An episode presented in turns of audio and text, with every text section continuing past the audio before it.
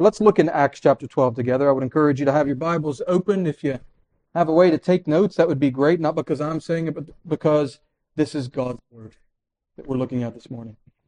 Um, so I want to talk to you about the boiler room. Okay, now that will come back into play a little bit later.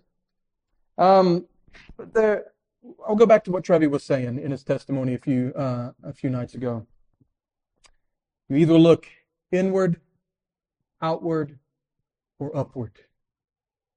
And in this passage we see there could have been a temptation for the church to do either of the first two. But they didn't do either of the first two. They did the last one. They looked upward.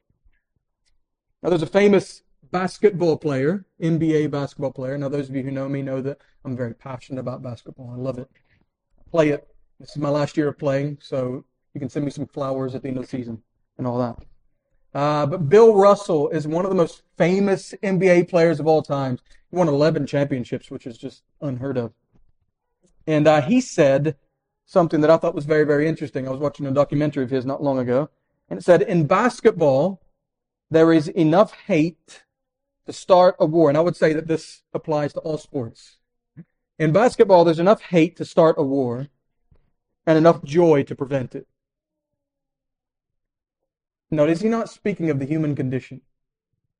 Is he not speaking of how temperamental we are as human beings, as broken as we are? In one moment, there can be sheer elation, and the next moment, you want to tear the person's head off next to you. Like, even the football fans, that, you know, in, in the stadiums this day and time, you know, they, they've got to put stewards in between the, the, the traveling fans and the home fans and all that, because if one of them gets a hold of one another, it's going to start a riot, isn't it?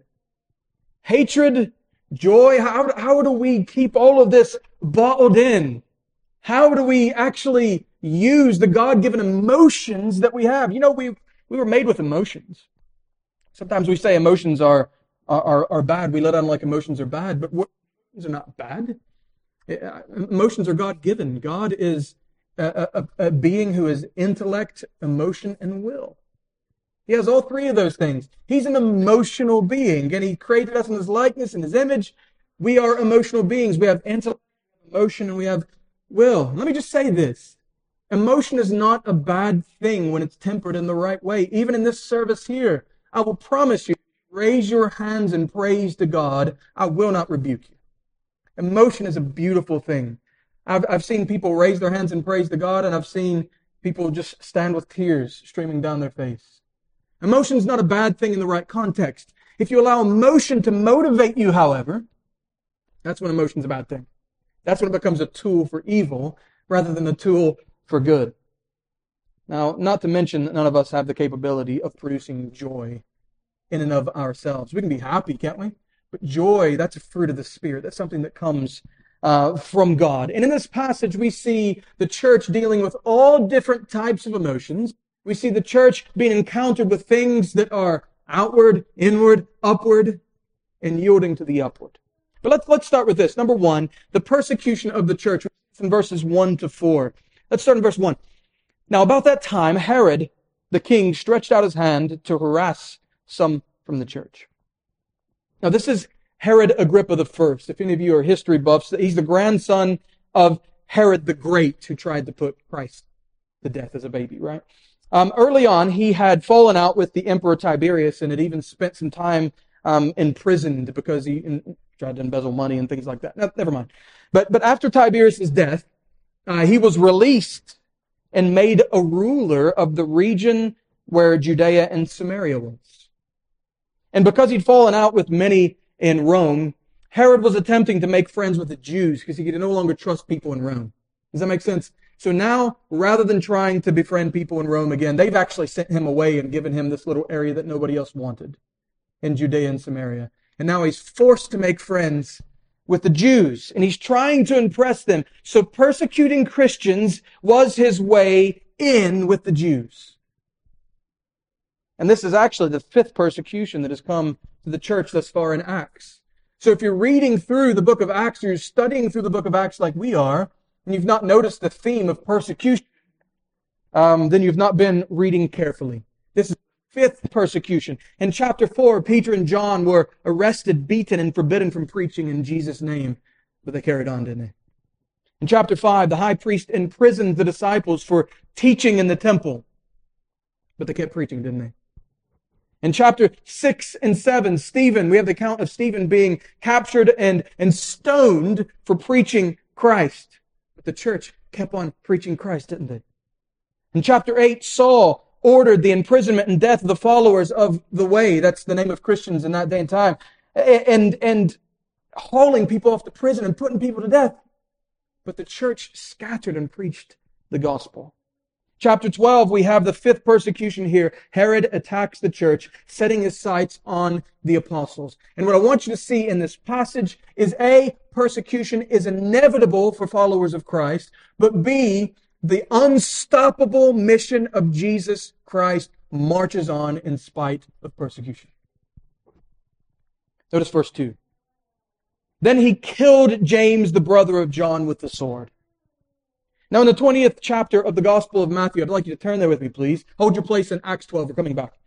James' mother um, came to Christ, apparently prompted by her son, or sons, and asked Jesus if her sons could sit on uh, the right and left hand in the kingdom.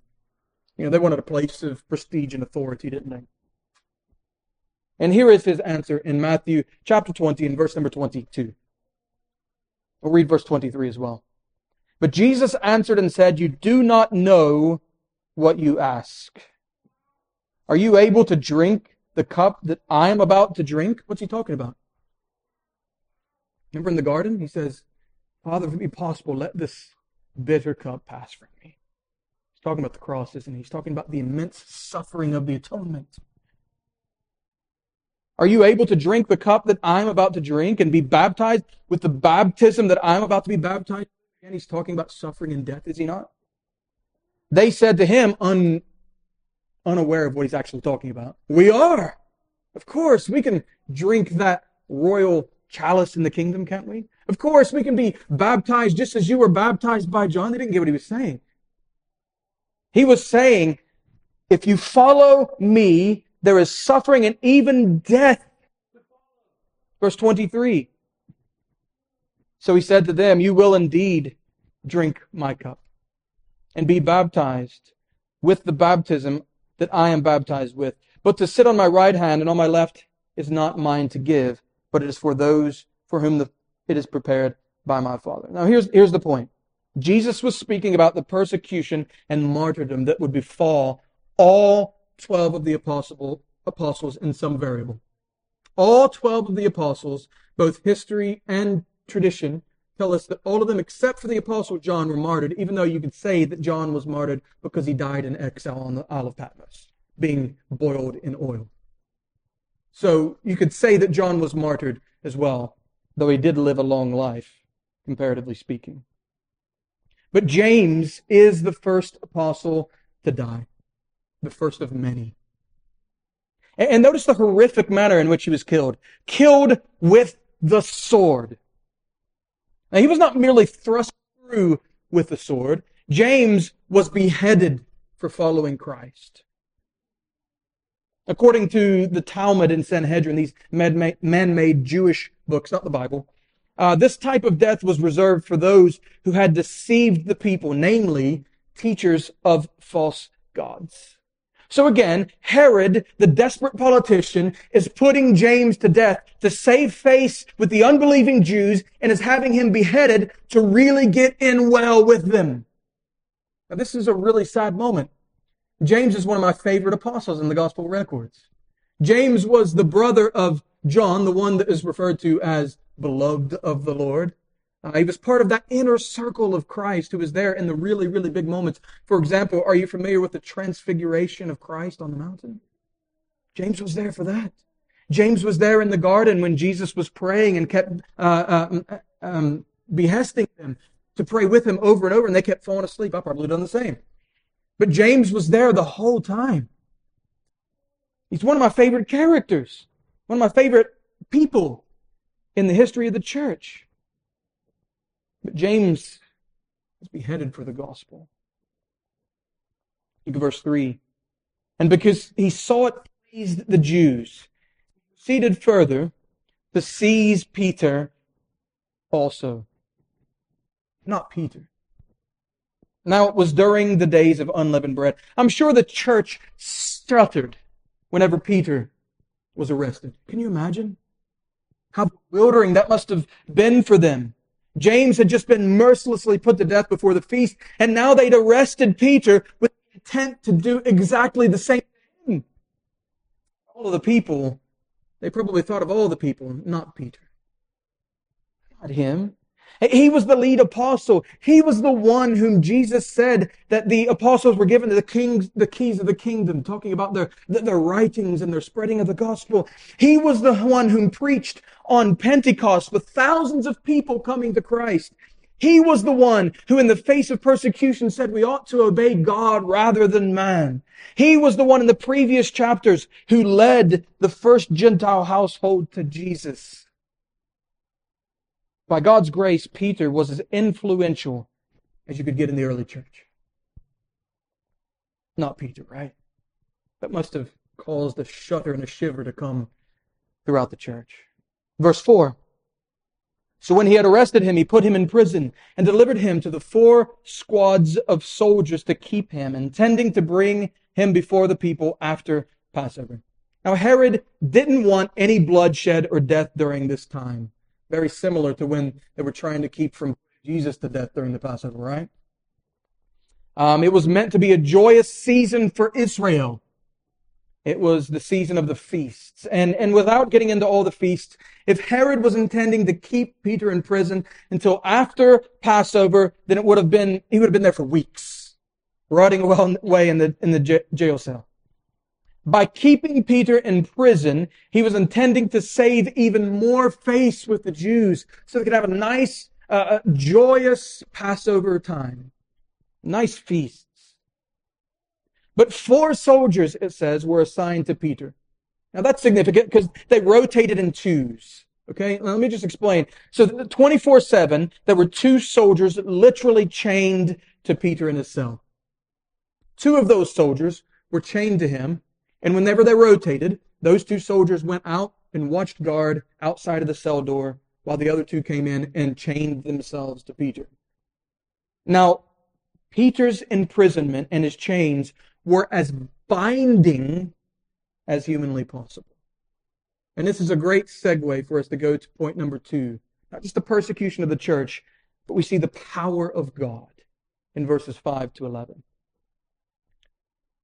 Look at verse five.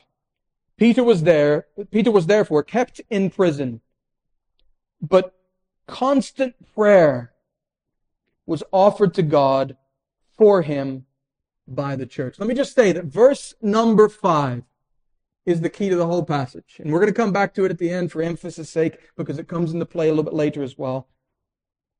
But prayer was made. In the midst of all of this persecution, remember, you can look inward, you can look outward, or you can look upward. And what's the church doing? Looking upward. Look at verse six. And when Herod was about to bring him out that night, Peter was sleeping. Sleeping. He's in prison, chained to two other paid professional killers. In a jail cell that was likely cold, rat infested, with two other soldiers just outside of the jail cell, just in case he got out. And he's sleeping. And this is reminiscent of, of Paul and Silas later in the cell on death row singing hymns to one another. He's in the midst of this trial. And I'll tell you the reason that Peter was at peace in the midst of the trial is because he wasn't looking inward, he wasn't looking outward, he was looking upward. Peter was sleeping, bound with two chains between two soldiers. Nice little sandwich there. And the guards before the door were kept, were keeping the prison. Verse seven. Behold, an angel of the Lord stood by him, and a light shone in the prison. And you're thinking, remember the, the, the, the light that knocked Saul off his animal and his conversion? Well, it didn't wake up Peter. Peter's a really deep sleeper, apparently. Can I tell you a story? All right, just to give you an idea about deep sleeping. I'm dead to the world. And one night, Amanda had thought uh, that someone was breaking into our house and wake me up to be the protector I'm supposed to be, right? Well, me, I played basketball the previous night, so my legs are all sore. I'm completely out of my mind, and I stumble down the stairs. And if there was anyone down there at the bottom of the stairs, by the time I got at the bottom, they would have just absolutely slaughtered me. No clue. So Amanda said, never mind, I'll go and see. So she went past me and, and, and went and checked. But just deep, deep in sleep. Now, the last three hours is a different, different story altogether. But those first three hours, I'm just in deep sleep. And Peter's in deep sleep, and this bright light shines in the prison. You'd think that would wake him up. But notice, the angel, what does this angel of the Lord do? He starts poking Peter. He starts smacking him. Bro, wake up. Come on. I shone a light. I turned the lights on. Now I got to poke you. And he struck Peter on the side and raised him up, saying, arise quickly. And notice, as soon as the angel said this, what happened? His chains fell off his hands. Now, Peter might be thinking at that moment, hang on a minute. What are these soldiers going to think when they wake up and see me unbound? And what if the soldiers outside of the cell door wake up and see me unbound? Verse eight, then the angel said to him, gird yourself, get, get dressed, you've been sleeping, and tie on your sandals. We're going somewhere. And so Peter did. He did. And he said to him, put on your garment and follow me. Now, I told you that Peter is a deep sleeper, right?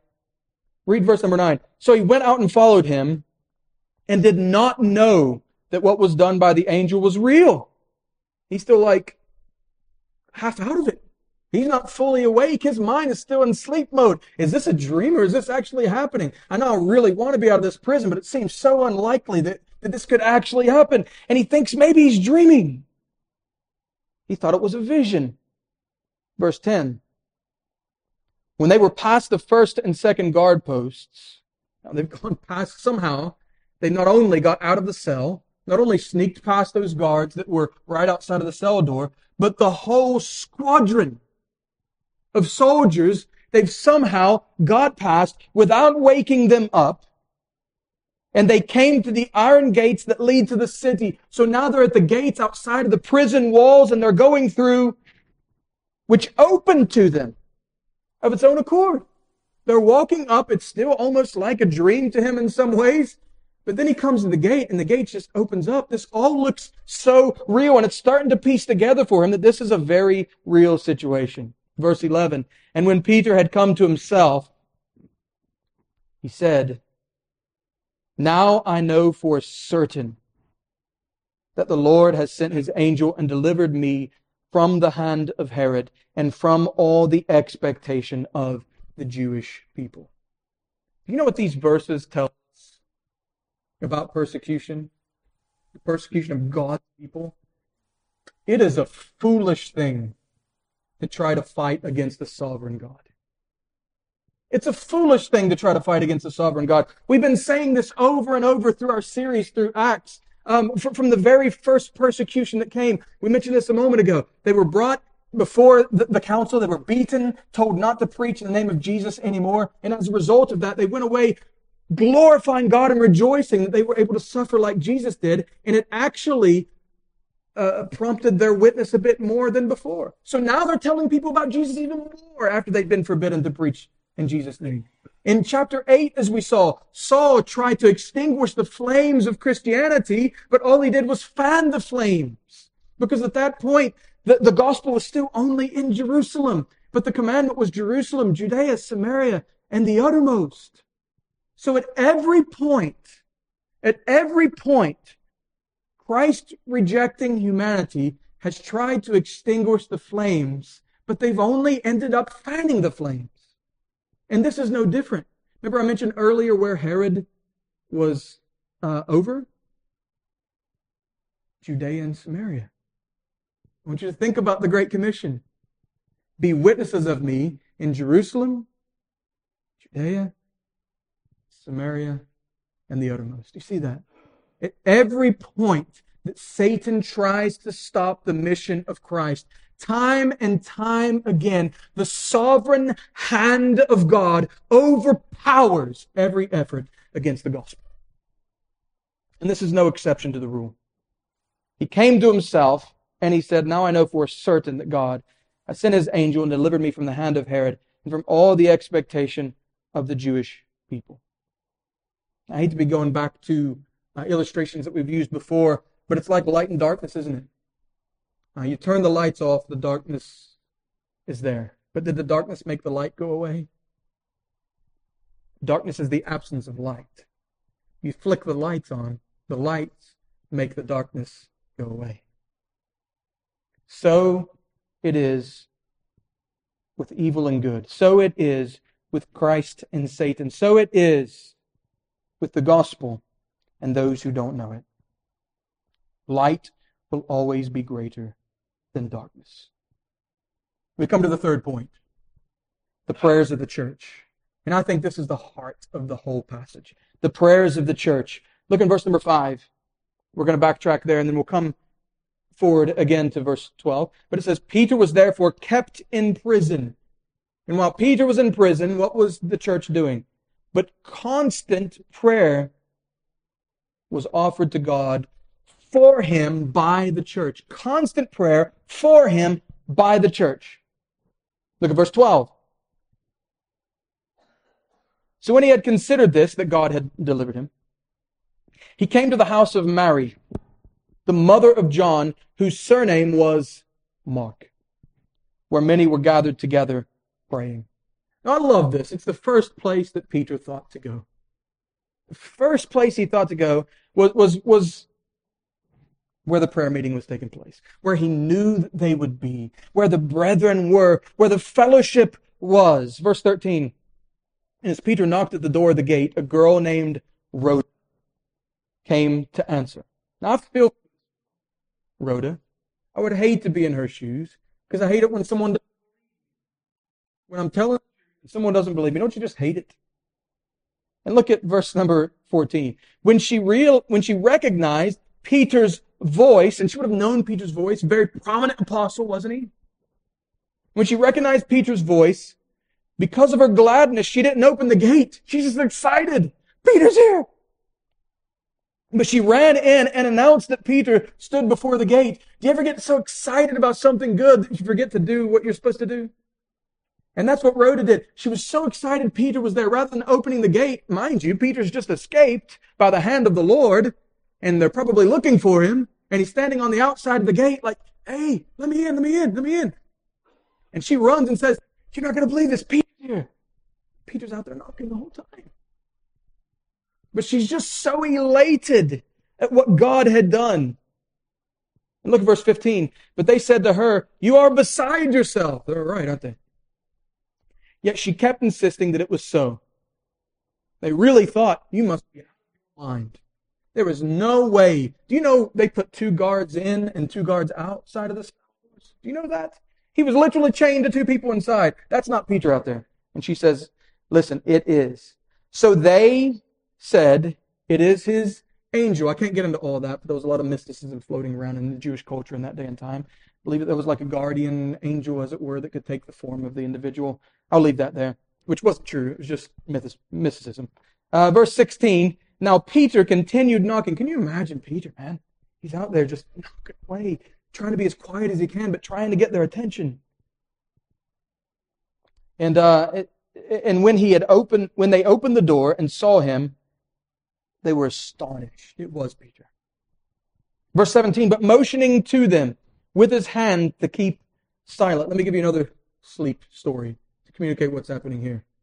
Uh, Amanda was poorly last week, and um, she slept far more than she normally would, especially through the day. And uh, and and one day in particular, the, bo- the boys were home, and um, she's she's she's sleeping.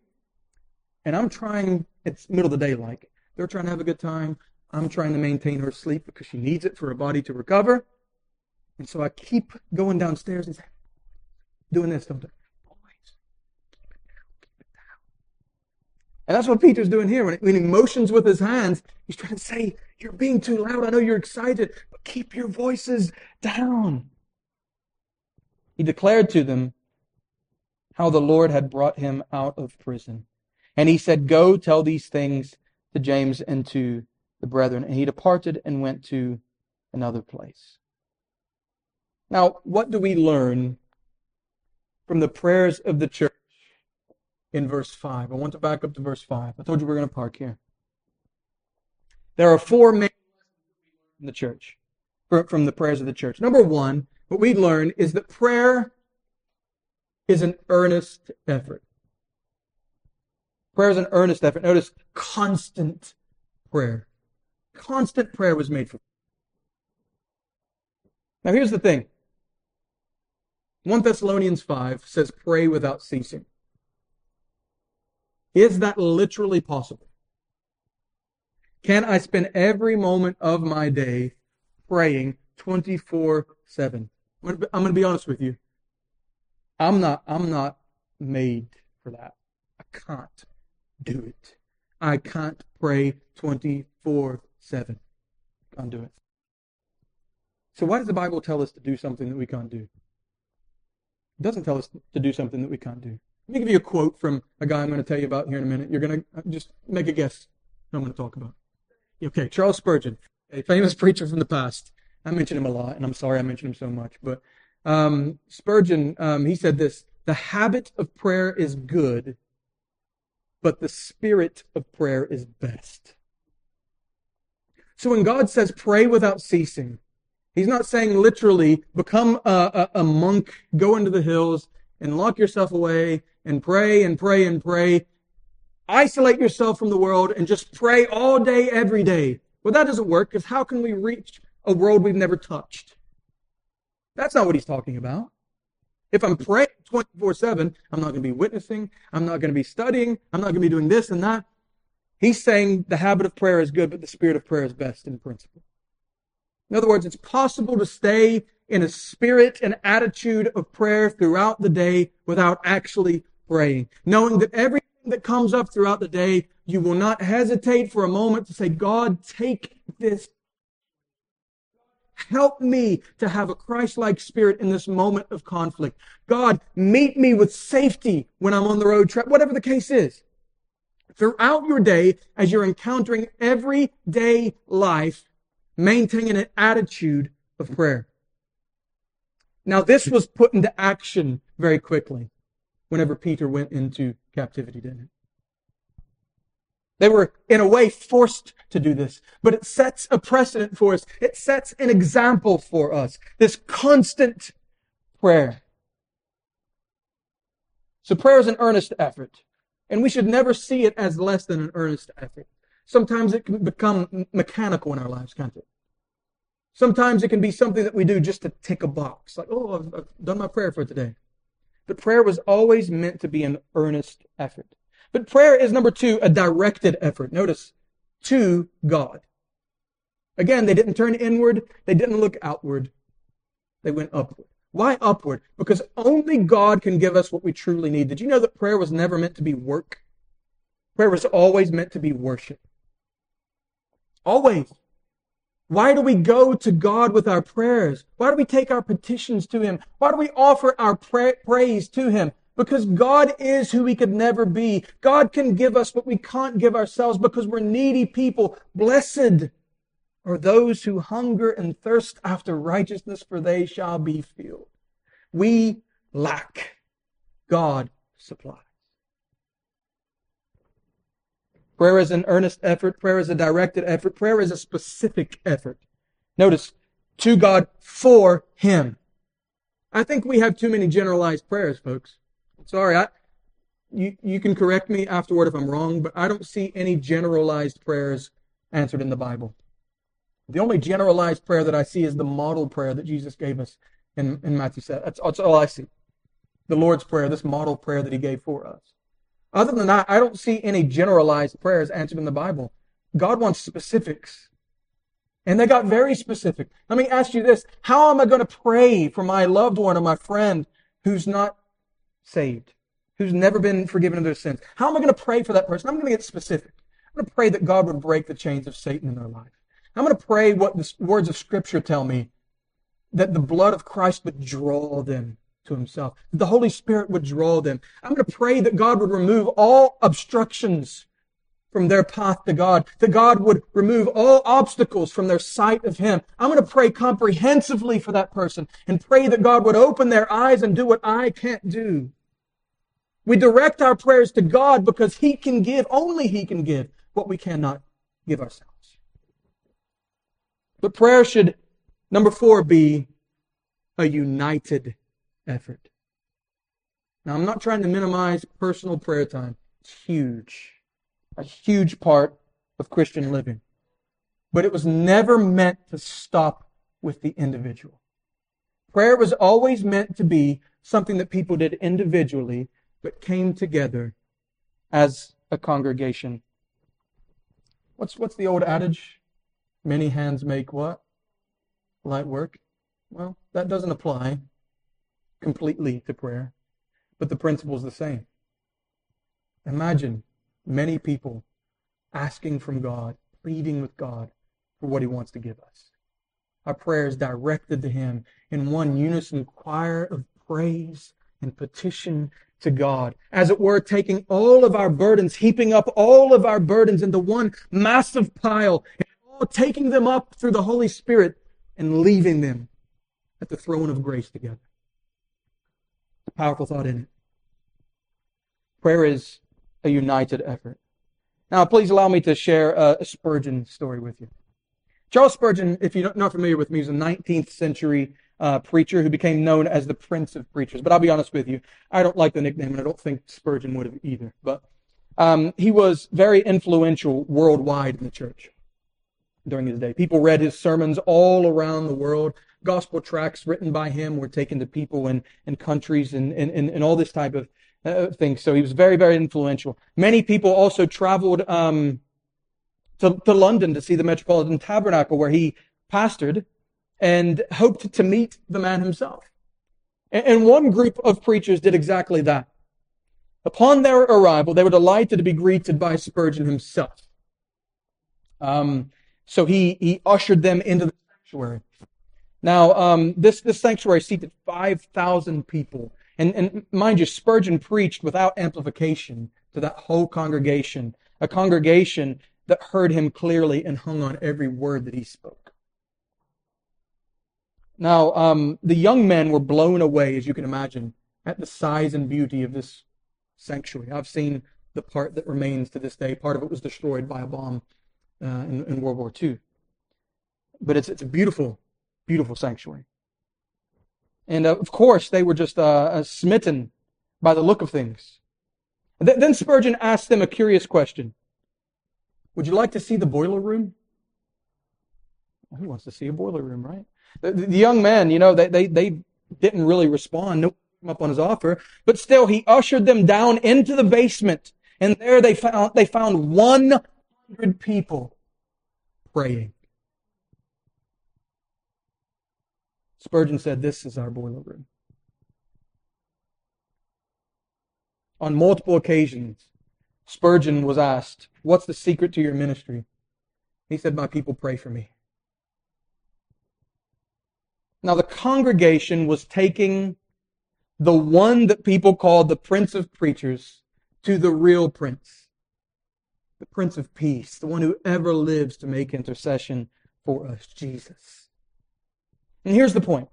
You don't get the power of Spurgeon's preaching without the unified, earnest prayers of God's people. You, you don't get a gospel explosion like uh, we saw with, with without uh, a dependence and submission on the sovereign Savior of the gospel. And the early church wouldn't have the powerful gospel explosion of Acts without a dependence and submission to the sovereign Savior of the gospel.